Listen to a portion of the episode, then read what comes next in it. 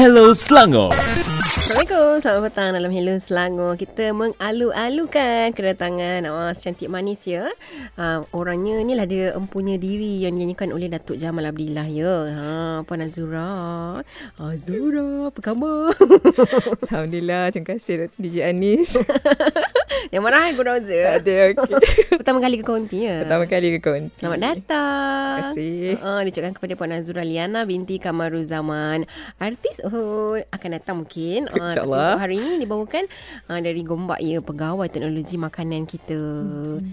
Okey, jadi sikit sebanyak mungkin boleh kongsikan sikit kot tugasannya tu. Uh, sebagai pegawai teknologi makanan, uh, Mhm. selalunya kami di bahagian unit keselamatan dan kualiti makanan, kita lebih kepada dalam usaha untuk memastikan bahawa semua makanan Mm-hmm. uh, untuk orang awam ni selamat. Jadi dengan cara ini kita dapat pastikan kita dapat mengurangkan kes-kes keracunan makanan, kita pastikan tak ada orang kata fraud pada makanan. Kadang sekarang banyak claim kan. Mm-mm. Dan bila claim harga lebih mahal sedangkan bila kita check itu bukan realitinya. Jadi itulah kita nak pastikan pemalsuan makanan tu tak berlaku. Ah, itulah dia kepentingannya kan. Hmm. Ah, jadi kalau untuk topik kita hari ini, ah, dia kena pula nak dekat bulan Ramadan ni, ah, boleh ulas sikit tak? Okey, untuk topik hari ini kita akan share berkenaan pilihan tepat makanan selamat. Jadi berkenaan topik ini actually bersempena dengan bulan Ramadan yang insyaAllah akan tiba pada 23 Mac. Hmm, Ah, ah, lebih kurang seminggu je ni kan. Ah, itulah. Hmm. Jadi bila bulan Ramadan ni yang paling kita nanti-nantikan Of course lah kita akan menanti-nantikan kedatangan Bazar Ramadan. Dia bukan saja orang yang beragama Islam tapi yang bukan beragama Islam pun tak sabar. Sebab apa? Sebab pada masa inilah diorang akan dapat banyak makanan-makanan yang tak pernah kita rasa. Ada makanan yang dah lama kita tak rasa tapi masa Bazar Ramadan semua ada. Mm-mm. Ha, jadi bila ada bazar Ramadan ni, ini adalah orang kata peluang bagi kita untuk memastikan makanan yang kita pilih, makanan yang kita nak makan setelah kita seharian berpuasa tu adalah makanan yang memang bersih, makanan yang sihat dan berkualiti sesuai dengan harga lah. Uh-uh. Dan yang penting selamat ya puan ya. Ya, yang penting makan itu selamat. Kan. Ha, jadi untuk anda yang ketika ini singgah di Facebook Live Selangor FM. Ha, hai. Uh, mungkin puan kan uh, puan Zura boleh lambai sikit. Kan kamera kita gitu, cantik manis kan. Oh, tudung ala-ala model gitu. model muslimah. Okey, tapi bukan cerita pasal uh, modeling ya. Oh, cerita pasal pemakanan Yes. kita yang selamat lah paling penting kan. Betul. Uh, ataupun lagi tepat lagi ya kalau nak tahu tajuk kita uh, pilihan tepat makanan selamat di Selangor FM pilihan tepat. Oh, Ya, pilihan betul. tepat Pilihan juga yang ya. tepat juga. Uh, uh. Okey mungkin Puan okay, Azura kongsikan sikit kan uh, panduan dia tu. Yelah sambil-sambil tu untuk anda yang mungkin meniaga nanti. Tak lama lagi akan meniaga ni. Eh saya nak, nak meniaga lah bulan Ramadan nanti kan. Okey dalam masa sama juga anda pun mungkin pengendali juga membantu bos anda kan. Meniaga dari rumah ke. Okey dia punya panduan penyediaan dia tu. Hmm, yang tak kisahlah yang terlibat di bazar Ramadan ataupun penyediaan dari rumah ke kan. Uh, sama penting tu kan. Okey, untuk peniaga di Bazar Ramadan lah yang paling penting untuk peniaga kita memang tekankan untuk mereka mendapatkan suntikan typhoid. Mm-mm. Suntikan typhoid ni memang yang paling utama lah. Dan yang kedua menghadiri sekolah latihan pengendali makanan. Ha, sebab benda ni memang yang paling kita tekankan. Even kalau mereka nak berniaga di bazar pun, Mm-mm. pihak PBT akan minta dua benda ni untuk Mm-mm. semua peniaga. Kalau suntikan uh, typhoon tadi tu kan uh, sebenarnya dia uh, kalau untuk yang baru-baru lah kan hmm. dengar kan macam mungkin pertama kali meniaga ke kan walaupun dah usia 45 46 kan Ah. 50 tapi sekarang ni bijak jinak lah nak berniaga kan eh kenapa nak kena suntikan pula lah korang hari masak je kat rumah okey je ah, macam tu mungkin puan kongsi sikit Okey, suntikan anti typhoid ni penting ya sebab selalunya orang yang dia adalah carrier kepada typhoid ni, dia tak akan perasan pun dia adalah carrier. hmm. Jadi ini macam orang kata amat berbahaya lah. Uh, actually kalau macam lebih lanjut mereka boleh search lah berkenaan kepentingan suntikan anti typhoid ni. Uh, sebab Okey. kita risau sebenarnya bila kita masak untuk orang orang kata orang awam public kita tak tahu apa risiko mungkin mereka ini adalah golongan yang orang kata macam kanak-kanak Mm-mm. golongan tua terdedah ya jadi bahaya eh. Mm-mm. Ah, jadi sebenarnya kalau masak kat rumah pun boleh juga ambil suntikan Eh. ni kan Habis kalau orang yang dia buat home base, mm-hmm. uh, macam kami pun ada home base. Jadi mereka pun sebenarnya digalakkan untuk ambil suntikan typhoid ni. Alright, okay. Itu untuk suntikan dan lagi satu uh, kena ada sijil ya. Ya, kena ada kena menghadiri sekolah latihan pengendali makanan. Sekolah latihan pengendali makanan eh. Ya. Tak susah pun. Tu kalau tak siap sehari je. eh? Dia tiga jam je. Oh, tiga jam je. Ha, wow. dan dan dia punya warranty CJ tu seumur hidup. Hmm, Ha, menarik je. kan? Oh, dia tak mahal pun. Tak ada beribu-ribu pun. Ha. Tak sampai seratus rasanya. RM50 je. Ah, nampak tak? Ha, okay. ini di ini adalah satu kewajipan di negeri Selangor lah kalau nak berniaga. Tapi negeri-negeri lain pun sama juga kan? Sama juga. Benda ni memang ada dalam regulation lah. Maknanya dalam kita punya peraturan-peraturan kebersihan makanan memang wajib. Okey, ha itu adalah untuk anda yang minat nak Berniaga. berniaga nanti uh, kan pengendali makanan di Bazar Ramadan. Okey, jangan ke mana. Selepas ni kita nak tanya nanti tahu ha berkenaan dengan bungkus membungkus. Hello Selangor. Anda sedang mendengarkan dan juga menyaksikannya di live Facebook Selangor FM. Ha, hello Selangor, Perspektif Sehat. Diterbitkan oleh Puan Nazir Damahat. Ada yang bertanya dari Al-Ali Ali. Okey, Puan Nazura macam mana ya? Kita ni nak bezakan makanan tiruan dan makanan tulen. Okey, makanan tiruan dengan makanan tulen. Kalau tengok dengan mata kasar, memang kita tak boleh nak bezakan actually. Sama je kan? Ha, sama je, nampak hmm. sama. Tapi selalunya kalau macam kami, uh, normally kalau berlaku uh, orang kata selalunya macam kita was-was sama ada makanan ni memang kes macam ada telur palsu semua tu kan hari tu. Hmm. Okey, selalunya kami, uh, kita punya penguatkuasa kesihatan dia akan ambil sampel dan hantar ke makmal keselamatan dan kualiti makanan untuk cek. Hmm. Ha, jadi dengan cara ni kita akan dapat pastikan semua makanan yang ada di pasaran kita dapat selain daripada kita tahu makan tu terjamin, bersih, berkualiti, selamat dimakan.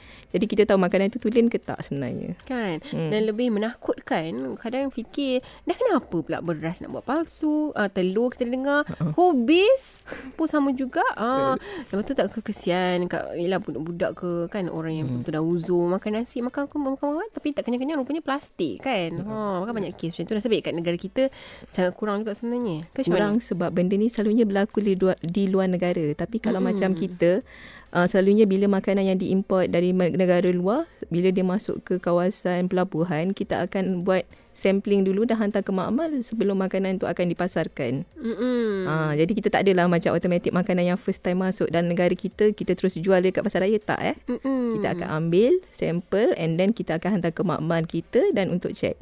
Jika patuh semua regulation kita baru kita akan release. Mm-mm, okay, begitu ya.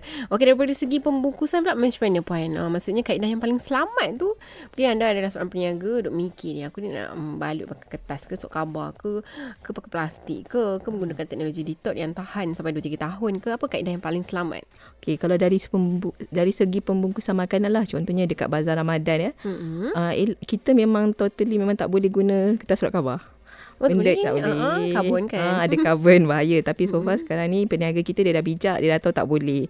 Even uh, kita guna yang polystyrene punya bekas pun tak boleh. Oh. Ha, kita memang kerajaan Selangor memang suruh guna yang bekas plastik yang khas lah. Yang sekarang ni memang semua orang gunakan. Untuk nasi ke, untuk kuih, kita biasa guna plastik lah. Ha. Hmm. Sebab kita risau sebenarnya kadang-kadang ni bila contohnya guna macam bekas polystyrene dia akan ada side effect sebenarnya.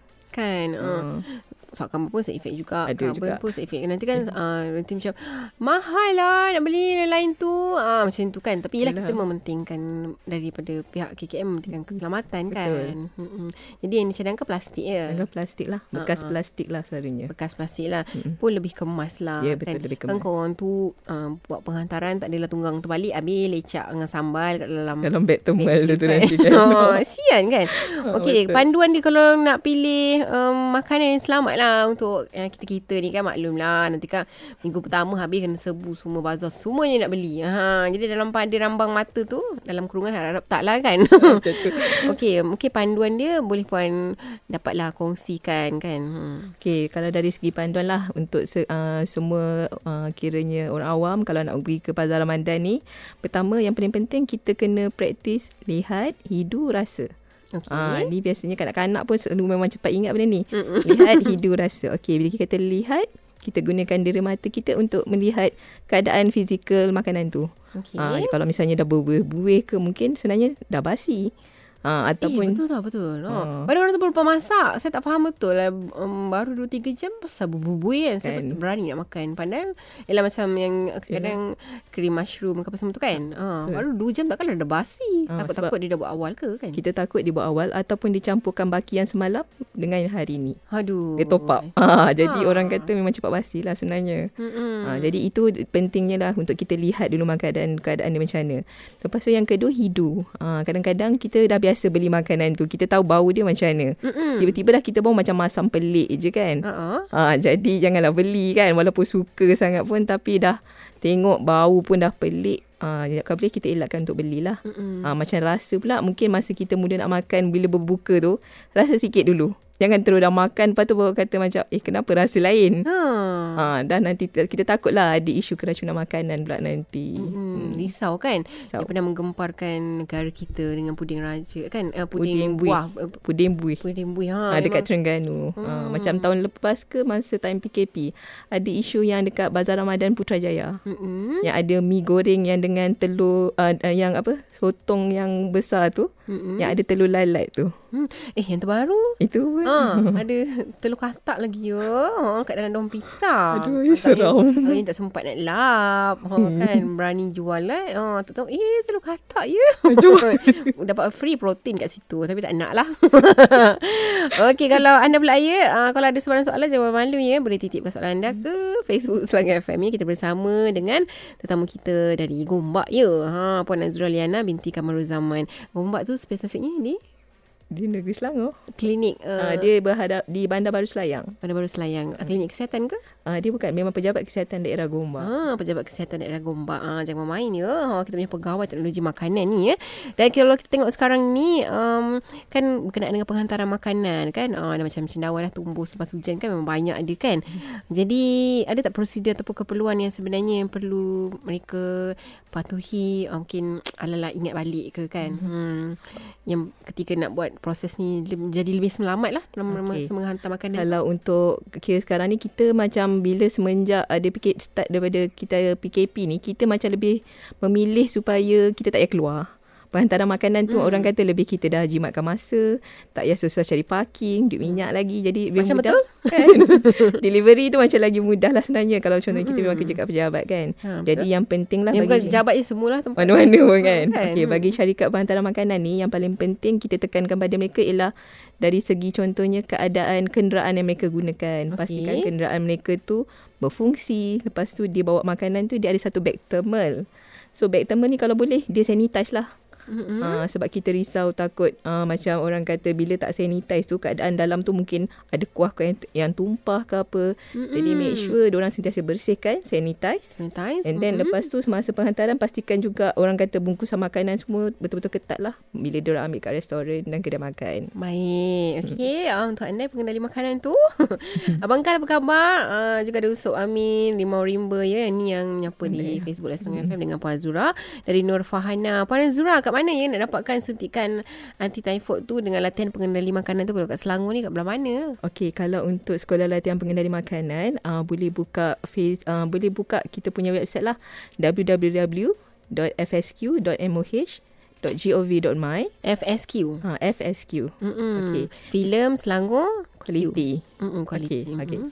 Dekat situ kita ada senarai sekolah-sekolah uh, latihan pengendali makanan yang diiktiraf oleh KKM. Okey. Uh, so boleh pilih lah dia seluruh Malaysia. So kita boleh tengok mana yang terdekat dengan kita. Alright. Ah. Okay. Uh, dan juga ada uh, Ustaz Famin. Puan, suntikan typhoid tadi tu Puan cakap tu berapa ringgit eh? Hmm. Selangor ni anggaran mungkin kalau tak ingat tepat Saya tak ingat tepat lah harga dia berapa. Tapi suntikan tu tahan 3 tahun. 3 tahun. Ha, boleh ma- Dia- pergi mana-mana klinik lah. Harga dia ratus-ratus, ribu-ribu, juta-juta. Eh, jangan. Aduh, saya rasa kurang 100 rasanya. Ah, okay, Ha. okay. Ah, mau Kurang 100 3 tahun je. Hmm, kurang 100. Ha. Okey dan juga Wan- Suhaila juga terima kasih lah ya uh, sokongannya kepada Selangor FM. Dan Puan Azura ya kaedah yang boleh diamalkan uh, untuk elakkan keracunan ni. Semasa bulan Ramadan kan maklumlah dalam pada beli-beli tu uh, tak kisahlah pergi kat bazar ke hmm. kan ataupun kita secara online ke. Sebab kata puan tadi sekarang senang kan? Ha, mana-mana sekarang secara online je. Jadi yang paling kaedah yang paling kita boleh amalkan lah untuk elakkan risiko keracunan. Macam saya sendiri kan proses Hmm. sensitif tau. Saya sendiri pernah masuk ICU ya. Uh, disebabkan keracunan makanan. Ah, hmm. Memang kena jaga-jaga. Dia kalau sekali dah kena, Jangan memang macam kita tu. kena jaga-jaga. Kita takut. Kita takut. Okey jadi kaedah Ah. yang perlu perlu orang seperti saya amalkan Okey. mengelakkan keracunan ni Okey, pertama sekali kalau untuk diri kita sendirilah, mm-hmm. kita kena sentiasa praktis, kita sentiasa basuh tangan. Okay baik Ah. Saya basuh kita kena praktis basuh tangan. Okay. And then kalau contohnya macam kita nak beli makanan kat bazar tu kita teng- tengok sendirilah keadaan persekitaran dia punya tempat berniaga tu macam mana. Nampak okey Peniaga uh, lepas tu pengendali makanan tu macam mana. Datang hmm. mungkin kuku panjang. Cantik Hand- Handsome orang yang tiba tak adalah Tak ada kena-mengena eh Ah, jadi benda tu yang tangan. penting lah kebersihan mm-hmm. tangan and then kita takut contohnya kalau macam kedai makan tu saya sarankan kalau contohnya kita nak pergi kedai makan kita pergi dulu bahagian kitchen untuk tengok-tengok. Alamak. Eh saya suka buat perangai macam tu. Pura nak pergi tandas. Ha-ha. tinjau dapur dia dulu Tengok. Okey tak? Oh okey. Kadang-kadang luar biasa perasaan tu tau. Membayangkan uh, Saya jahat juga tau Untuk pergi masuk uh, sebuah kedai mamak ni Nampak macam biasa-biasa je Saya tinjau dapur dia Wah bersihnya Kalah lima bintang Oh terkejut Sebab ada setengah hmm. orang memang sangat menitik beratkan lah especially kalau memang orang ada banyak branch. Memang perlulah Malaysia, kan. Dia sangat menitik beratkan. Uh, tapi kalau macam kita pun selalunya kita punya penguatkuasa dekat pejabat kesihatan dia memang selalu turun ke premis-premis makanan ni untuk periksa. Mm-mm. Ah, sebab tu kadang-kadang kita tengok ada yang kat dinding tu ada tulis dapat A, dapat B, dapat C. Ah, yang tu PBT pula yang punya kerja. Ah, jadi kalau kita tengok gerai tu memang paut kan? ah, tu kalau tulis A tu makna ah, kita memang yakin lah kebersihan ni macam mana. Okey, tahniahlah kepada yang dapat A. Ha. Yang dapat B, C, uh, jangan putus asa. Boleh lagi. InsyaAllah boleh naik Berusaha lagi. Kan, untuk semester seterusnya boleh berusaha lagi. Oh, semester. Jadi Tok Aki dia kata betul tu Wan Zura. Ya, bulan puasa ni peniaga kenalah jaga kebersihan ya.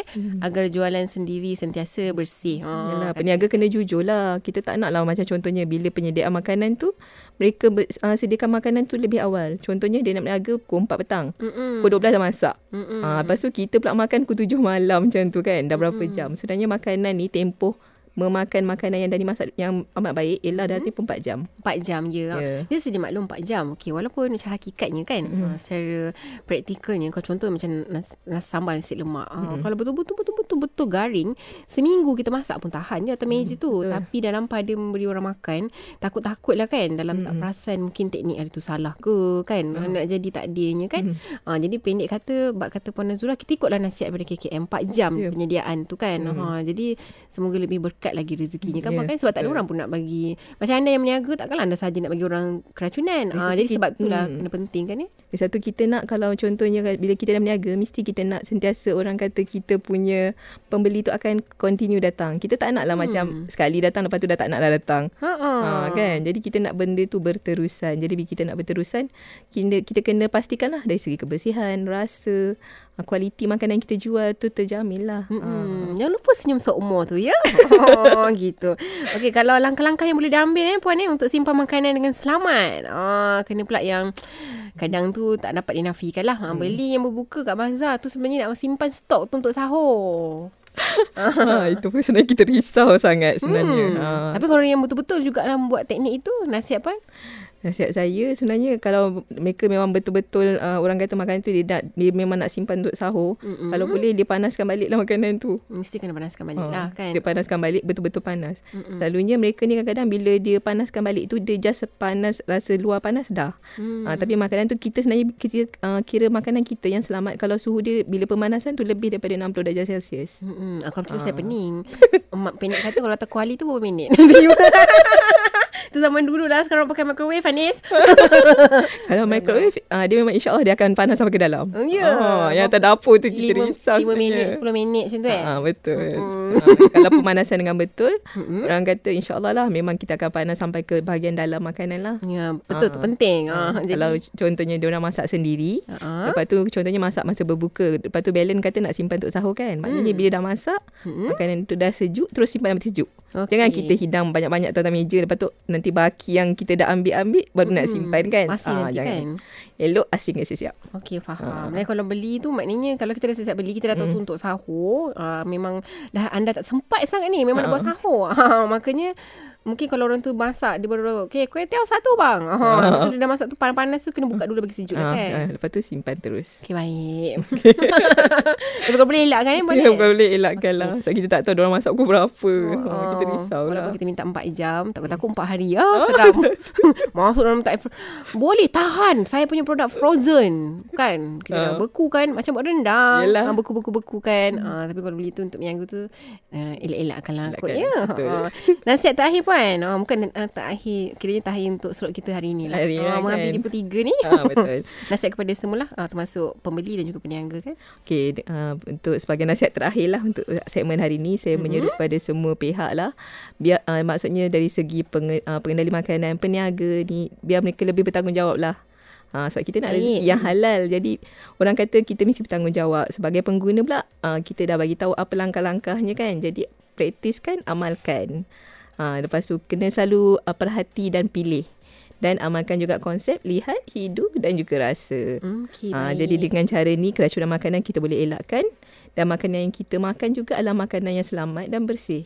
InsyaAllah. Ah, insyaAllah. Ha, Deh. ha, itulah dia ya. Ha, ha. Ada dah dengarkan perkongsian dari Puan Azura Liana binti Kamaruzaman ya. Pegawai teknologi makanan kita. Khas dari Pejabat Daerah Gombak ya. Okey. Apa-apa kalau nak follow Puan Azura di TikTok, Facebook, Instagram tiba. Untuk Okey, ah, boleh dapat- follow Facebook pun boleh. Uh, Azura Liana KMY. betul-betul dia bagi. Maksud saya yang pejabat daerah tu ada. Uh, Pejabat Kesihatan Daerah boleh buka FB uh, Pejabat Kesihatan Daerah Gombak. Okey, baik. Uh, sebab biasa kita akan war-warkan sebarang isu apa semua kita akan keluarkan kat situ. Aktiviti pun ada kan? Aktiviti Mesti pun sibuk ada. ni bulan Ramadan. Betul. Kan? Ha, Uh, kan? so sekarang kita banyak lebih kepada denggi lah. Tinggi. Hmm. Hmm. Tengah tinggi eh. Tinggi. Kita risau tu. Kat Selangor kan paling tinggi. Ya, betul. Aduh, Ah. hai dia cerita kat lain eh. Lepas sama. tu boleh follow jugalah uh, mm-hmm. Facebook yang untuk Jabatan Kesihatan Negeri. Mm-mm. Kita ada Facebook BKKM Okey. Bahagian Keselamatan dan Kualiti Makanan HQ dan juga ada Food Rangers BKKM Selangor. Boy, Food Rangers. Ah, Food Rangers. Hmm. Kita memang ada Food Rangers. Okey, baik. Terima Ah. kasih banyaknya Puan Azura. Uh, sekarang tepat pukul 3 petang. InsyaAllah ada rezeki. Uh, akan datang kita jumpa lagi. Ya. InsyaAllah. Okay, selamatlah menyambut bulan Ramadan tu. Ya. Betul kan? Terima kasih DJ. Nanti kita salam semua anggota PBT. Sibuk dah ni eh. Facebook. Hello Selangor.